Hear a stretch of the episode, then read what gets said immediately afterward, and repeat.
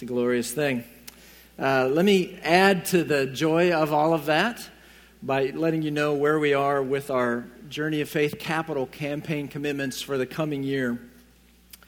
Really exciting thing is over eighty percent of our families have signed on for next year, and that is um, two hundred six thousand five hundred thirty-five dollars and ten cents towards our mortgage. That's more than last year. Um, and the, what that means is um, what the bank asks of us each year, and then we, we give away ten percent of this money. We give it away. Next year it's going to go to begin uh, training church planters for a local church plant in our area, as well as one in the Czech Republic. Um, so we'll give away ten percent of those monies. Even after doing that, we're still going to pay seventy thousand dollars more than what our bank requires towards our mortgage next year. So that's very, very encouraging. Um, add on top of that, there are fifty families and singles in our church who are on board but can't give right now.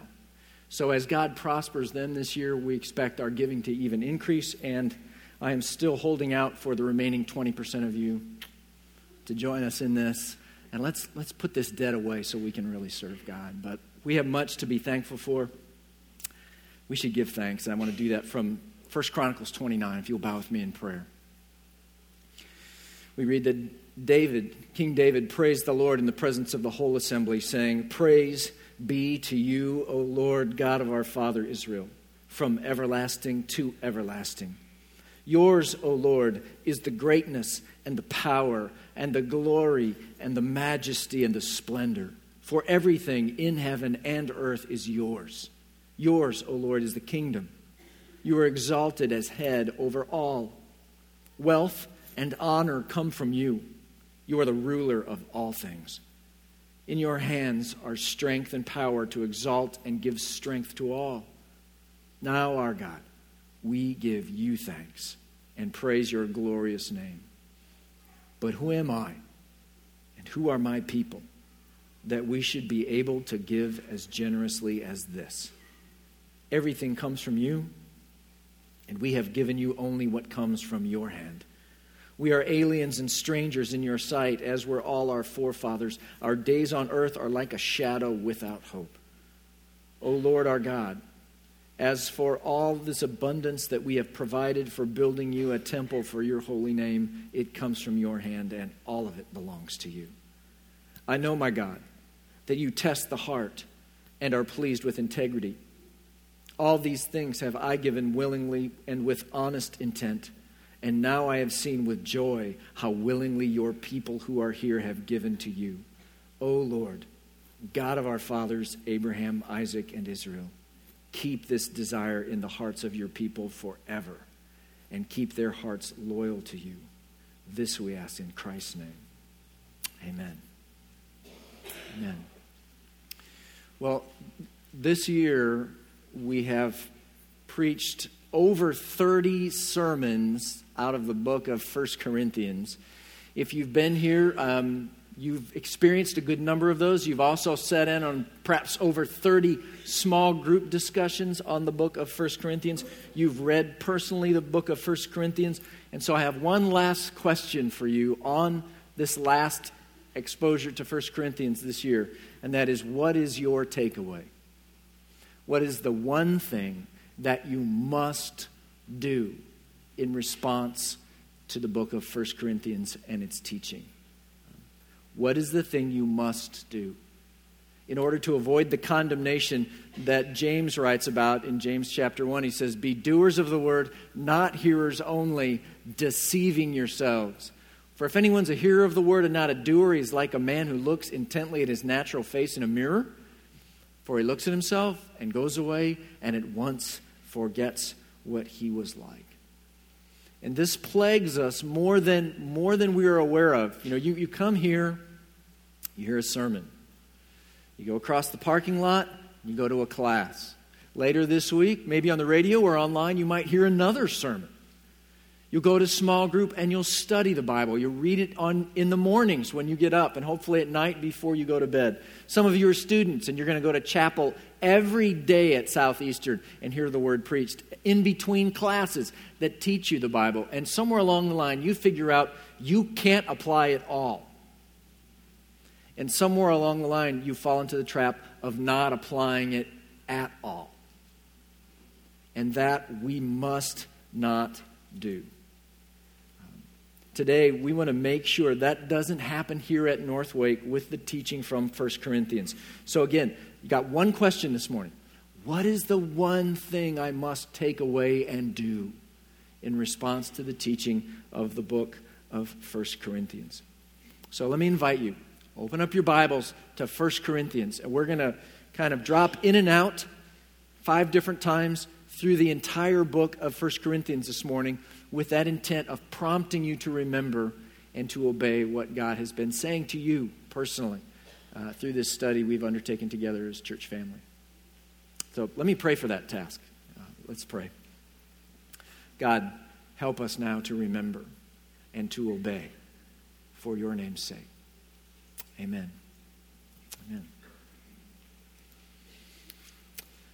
All right. Um, this year we've been talking about being the church, and that's how the book of First Corinthians has served us, to help us see what it is that God is calling us to be as a church family.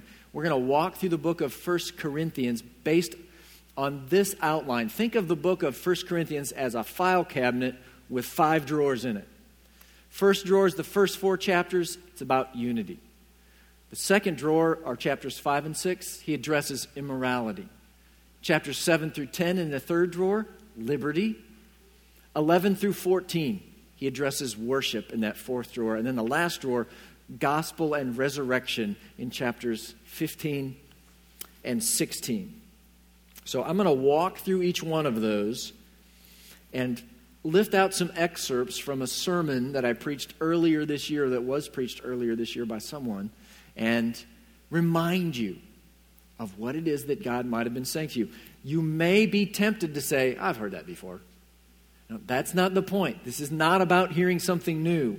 This is about being reminded what God has said to you and following through on it. So you should leave today fixed in your mind with an understanding of what it is you must do in response to what God's been saying to you through the book of First Corinthians. So in this first drawer, first four chapters, he's addressing problems surrounding unity in the church. And he calls the church to forsake our divisive spiritual pride.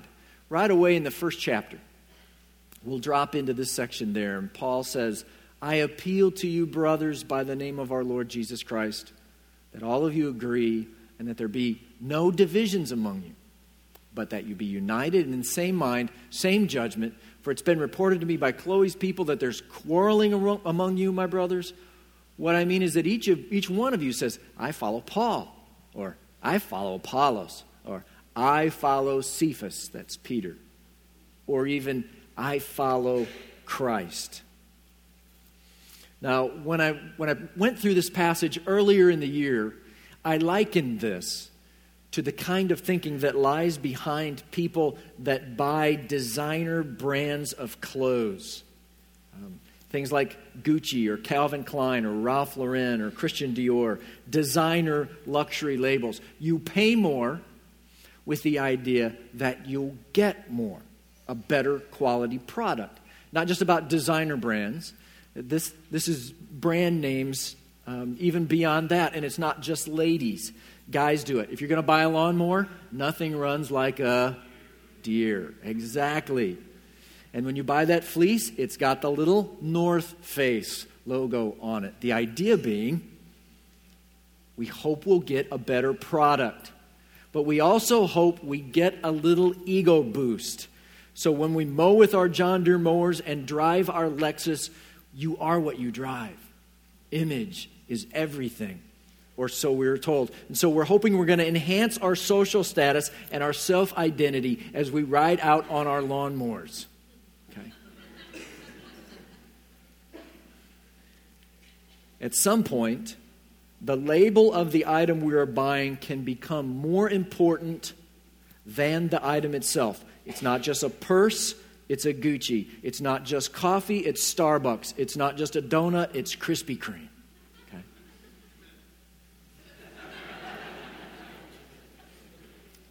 But when the label matters more than the product itself, when we buy for what we think it will do for us, when we buy in order to be associated with that label, in some twisted way, we start to feel superior to people who drive other lawnmowers and eat other donuts. Okay? We, this can become a basis for discrimination, for looking down on someone, for feeling superior. It's a spawning ground for pride. And something similar is going on in the church in Corinth when Paul wrote his letter to them. Their quarrels were happening around personalities. Some were saying, I'm more spiritual because I'm connected with Paul. No, I'm more spiritual because I'm with Peter. No, I'm more spiritual. I'm with Jesus. And what is fueling all this kind of stuff? It's like, remember little kids out in the front yard? My dad's better than your dad. What that means is, I'm better than you because I'm with my dad. The same kind of thing is playing out in the church. Um, only here it's about spiritual leaders. I'm more spiritual than you because I am of Paul or Apollos or Peter or even Christ. This is driven by competition. I want to be more spiritual than you. My pastor is better than your pastor. My worship team's better than your worship team. My denomination's better than your denomination. It's contrary to the way of Christ. There's no place for competition in the body of Christ, which is the way it's to be lived out in the way of Christ, the way of humility, the way that considers others more important than me. It's also fueled by usurpation, where allegiance to a man or an ideology usurps an allegiance to Christ. The label matters more than the purse. The emblem matters more than the car. The pastor, the teacher, or the author matters more than the Savior. Paul presses it in the next verse. He says, is Christ divided? No. Was Paul crucified for you? No. Or were you baptized in the name of Paul? No. It's about Christ, he says. Not about your favorite pastor or theologian or denomination. It's about Jesus Christ, who loved you and set you free from your sins by his blood. So, are you dividing the body of Christ by your pride? Do you exclude people that aren't of your stripe? Do you think that your brand is superior to their brand? Are you dividing the body of Christ by your prideful superiority by association? In the first drawer, Paul is intent on protecting the unity of the body of Christ by rebuking our spiritual pride. Has God been speaking to you this year about your pride? If he has, what must you do about that? Okay. That's the first drawer. The second drawer, having called us to humility, now he calls us to purity. And there's a handful of verses in chapter six that bring this out really well, starting in verse twelve. He says, all things are lawful for me, but not all things are helpful. Flee sexual immorality. Paul says, yes, there's great freedom in Christ, but it's limited by the law of love. Love one another as I have loved you, Jesus says. Paul would say, consider others more important than you. Our freedom is constrained by its helpfulness. It's constrained by love. At the risk of being Captain Obvious here, we can say sexual immorality is not helpful.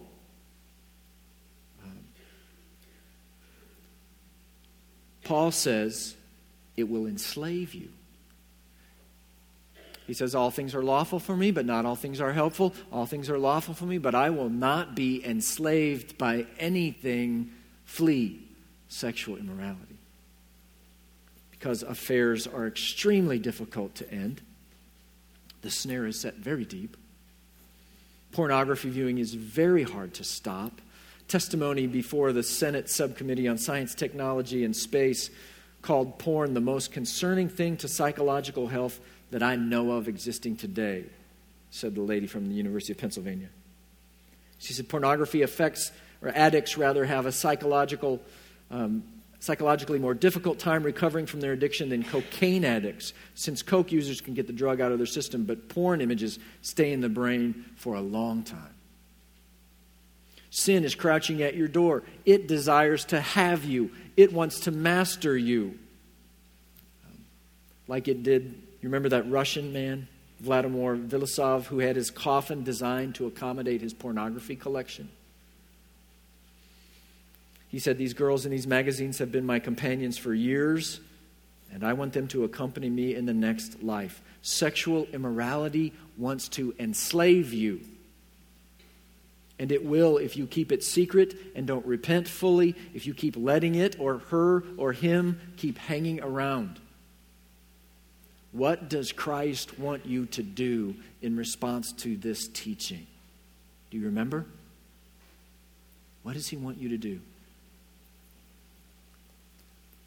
Third drawer has to do with liberty. We looked here at things about faithfulness in marriage and devotion to Christ as a single and ethical choices. Um, in chapter nine, though, Paul calls us to lay down our rights for the gospel. You remember these verses from chapter nine. "Though I am free from all, I have made myself a servant to all," Paul says, "that I might win more of them. To the Jews, I became a Jew in order to win Jews. To those under law, I became as one under the law, though not myself being under the law, that I might win those under the law. To those outside the law, I became as one outside the law, not being outside the law of God, but under the law of Christ, that I might win those outside the law. To the weak, I became weak, that I might win the weak. I become all things to all people, that by all means I might save some. I do it all for the sake of the gospel, that I may share with them in its blessings." And when we taught through this passage, I asked you to think about it this way, in terms of someone moving into your neighborhood. Moving truck pulls up, new neighbors start to unload, and the idea occurs to you that you should cross the street and introduce yourself. You can tell a lot about them, even from your house, just by what they unload, by what they drive, by what they wear, by how they look, by how they talk. You can tell if they're Yankees or Southerners. You can tell if they're richer or poorer than you are. You can tell if they're loud or quiet, if they smoke or drink, if they're black or white or Hispanic. You can tell if they're church folk or likely not. You can tell if they have kids or not. You can tell if their kids are going to be trouble or not. You can tell if they have tattoos or not, if they like hip-hop or country, if they ride motorcycles or have a boat, if they root for your team or not. You can tell if they like Obama or not. Bumper stickers. You can tell a lot just from your house without ever crossing the street. And it just might be that you see something or hear something that gives you pause, that makes you not want to cross the street, that makes you wonder if you should cross the street, maybe even wonder if it's even safe to cross the street. Something that makes you think, "Oh no, there goes the neighborhood." Can you think of something like that? Something that could be unloaded off of that truck that would make you pause and rethink crossing the street? If you can think of such a thing, that might give you pause. And if we are thinking right and are being honest, almost all of us can think of something. Then the Apostle Paul is saying to us today, for the love of God, cross the street. He holds himself up as an example for the church, for us. He says at the end of this section, "Just as I try to please everyone in everything I do, not seeking my own advantage, but that of many, that they may be saved," he says, "be imitators of me as I am of Christ." Paul is intentionally living his life to reach as many with the gospel as possible. Five or six times he says it in the back of chapter nine, "I do this to win some, that I might save some."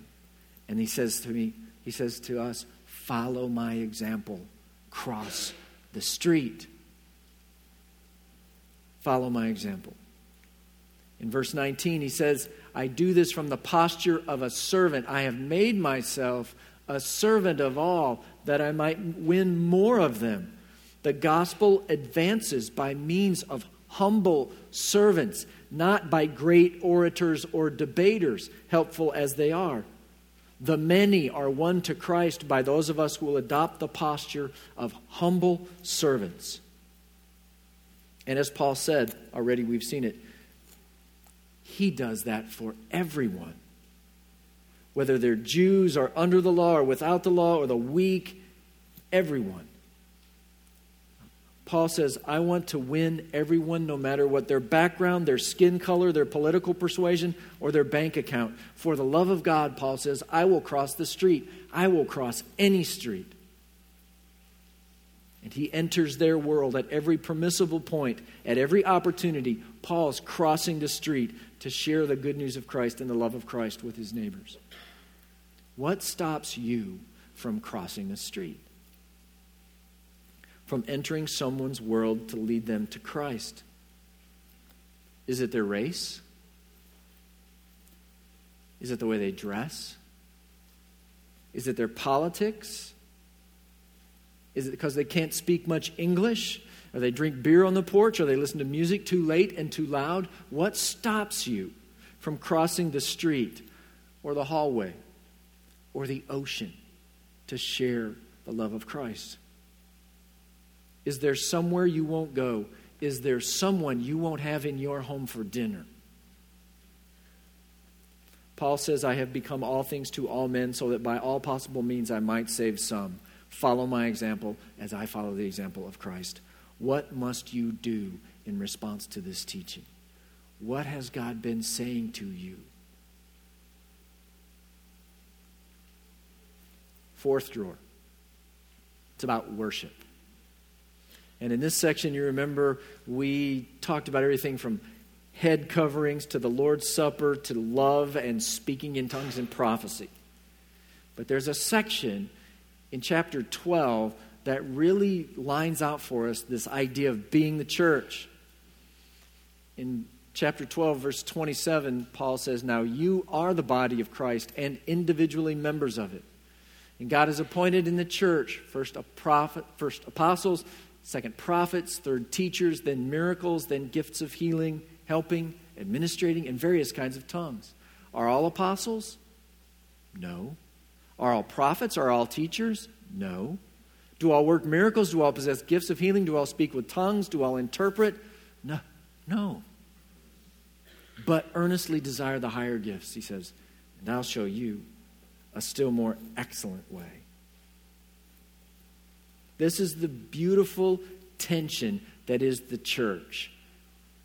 We are collectively the body of Christ, but individually we are members of it. The church is a collective reality. We together are the church.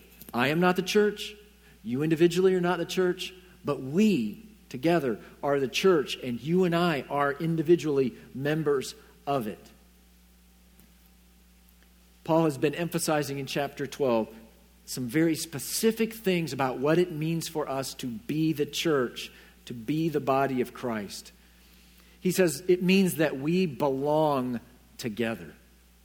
In verses fifteen and sixteen of chapter twelve, he says, if the foot should say, because I'm not a hand, I do not belong to the body, that would not make it any less a part of the body. And if the ear should say, because I'm not an eye, I do not belong to the body, that would not make it any less a part of the body. We are inseparably bound together. You can't opt out of being part of the church if you believe in Christ. It's kind of like family. You can be a dysfunctional family member or a good one, but you're a family member. You'll always be family, and that's true of the church. This is what you were saved into.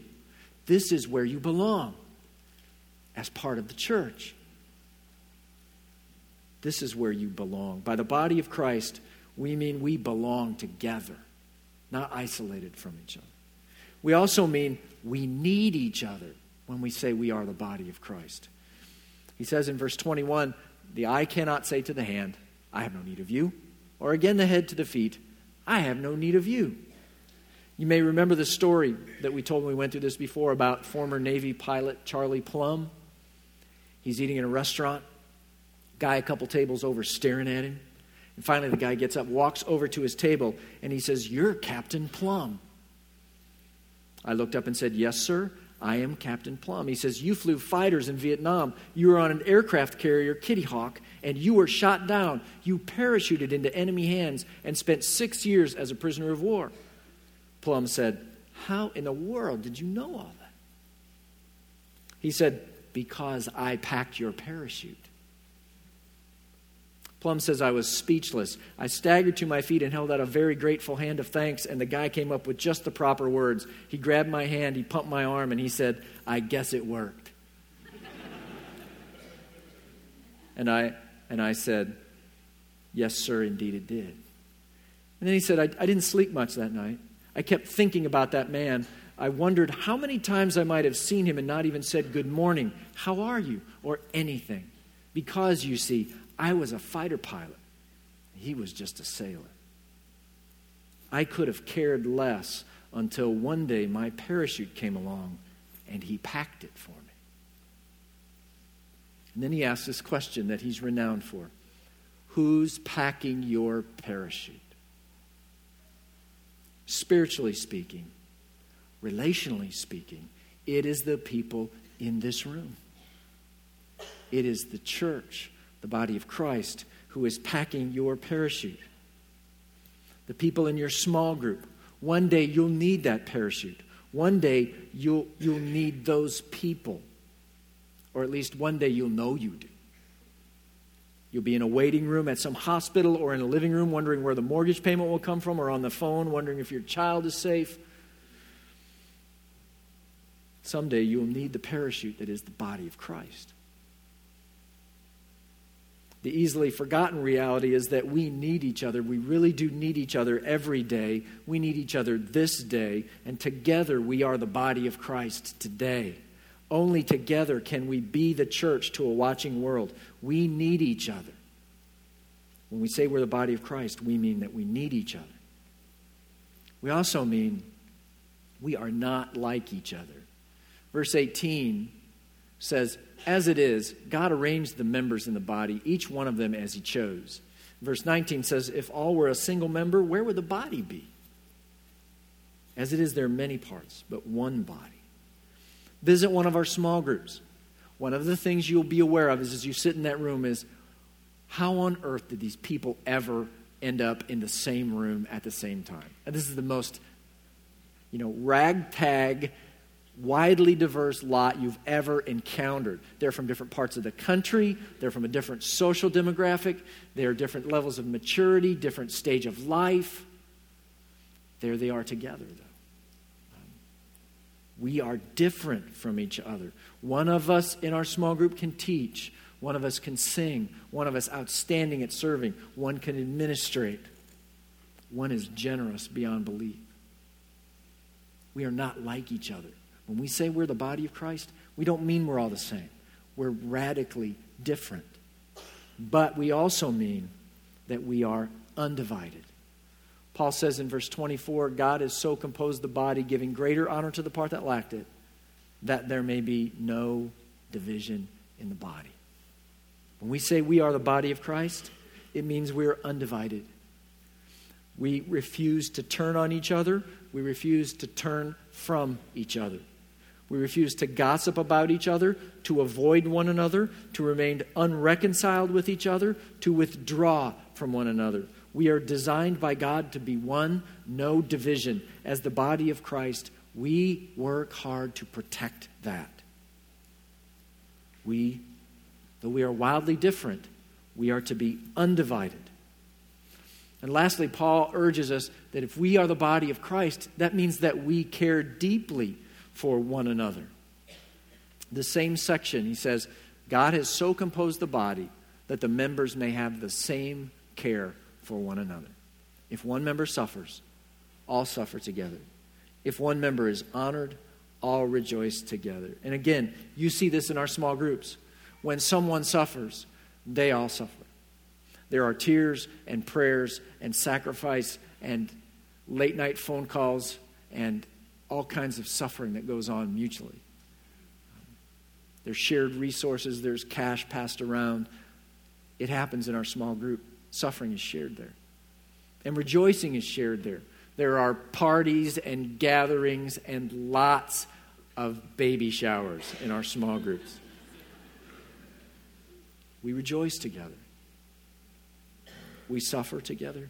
We rejoice together because the body of Christ, as the body of Christ, we care deeply for each other. That's what we do.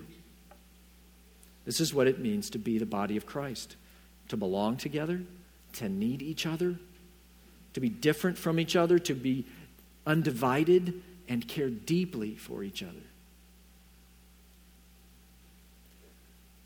Is that true of you here? What must you do in response to this teaching? Last drawer. Resurrection, and you could add, and gospel. In the first part of that, Paul unfolds the gospel, the good news. He says, I delivered to you as of first importance what I also received, that Christ died for our sins in accordance with the Scriptures, that he was buried, and he was raised on the third day in accordance with the Scriptures. That's what we mean when we talk about the gospel. When someone asks you what the gospel is, it's not a trick question. It's not even a hard question. It's a very, very important question. Paul says, if you mess this question up, then you've believed in vain. This is the gospel. Christ died for our sins. He was buried. He was raised on the third day. Christ died for our sins. He was buried. He was raised on the third day. Let's say it with me. Christ died for our sins. He was buried. He was raised on the third day. That's the gospel. That's what unites us as followers of Jesus Christ. That's the good news. And the reason it's such good news is that there's such bad news. We are all um, exceptional sinners. Um, you and me, we have all sinned. Paul would write in the book of Romans, there's no distinction. We've all sinned and fallen short of the glory of God. And our sin is far worse than we think it is most days. In a word, our sin is unbearable. If we would choose to bear our own sin, it would destroy us. Ezekiel says that the soul that sins is the one that dies. We can bear our own sins, but it will crush us with what the Bible describes as intolerable, eternal suffering and destruction. Jesus says, um, if you don't obey me, you will stay in the wrath of God. But there's an alternative. There is one who in love has borne that penalty for us, has borne our sins for us. Peter says, when Jesus was reviled, he didn't revile in return, and when he suffered, he didn't threaten, but he continued entrusting himself to him who judges justly. Jesus himself bore our sins in his body on the tree, that we might die to sin and live to righteousness. By his wounds, you have been healed. That's good news. We don't have to bear our own sin. Christ has borne it for us. That's the gospel. Christ died for our sins. He was buried, and he was raised on the third day. What do you need to do in response to this gospel? For some of you, what you need to do is to believe, to trust that yes, Jesus died for your sins, and he was buried, and he rose from the dead. And if you will trust in him, you too will rise to newness of life now and forevermore. Do you believe that? So, that's the book of First Corinthians flyby. But what is the thing that God has been saying to you through this letter? About your pride or your Your purity, about loving those neighbors across the street, or about being the church, about this gospel and the hope of the resurrection? What is the one thing that you must do in response to this mountain of teaching that we've had on First Corinthians? We're about to celebrate the Lord's Supper together, and we do that to remember what Christ has done for us, the depth of his love for us, and to worship him. As we do that, let's worship him also by remembering what he has been saying to us this year through the book of First Corinthians, and offering our obedience in that to him as worship. Would you bow with me in prayer?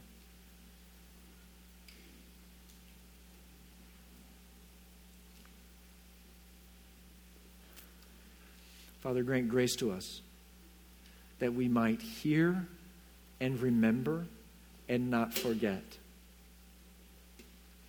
that we might obey and give you glory and not disobey and bring shame upon you.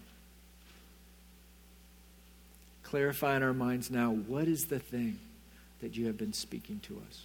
God, may your Spirit bring it with great clarity into our mind, and give us faithfulness to follow through on that thing even this day as we leave this place.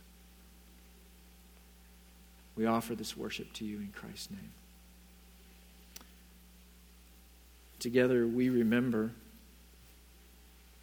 that on the night he was betrayed, Jesus took bread and he broke it and he said, "This is my body. It's broken for you. Do this in remembrance of me." In the same way, he took the cup and he explained that this was his blood, which was shed for forgiveness of sins. And we're to do this also in remembrance of him. At Northwake, the Lord's, the table of the Lord's Supper is open to anyone who's a follower of Jesus Christ, who is walking in fellowship to him, with him. Um, and some of you may say, "Oh, but I've had a horrible week. This is like the worst week ever." Um, then you need to come to the table. This is a week you need the Lord's table more than ever. And the table is open to great sinners like you and like me. What it's not open to is unrepentant sinners. So if you will hang on to your sin and will not repent of it and refuse to fight against it, though you would fight imperfectly, then this table, that's a that's a precursor to the table. But if you are willing to repent of your sin and confess it to your God and seek mercy and grace and strength by communing with Christ at his table and remembering him, then this table is for you no matter what your week was like.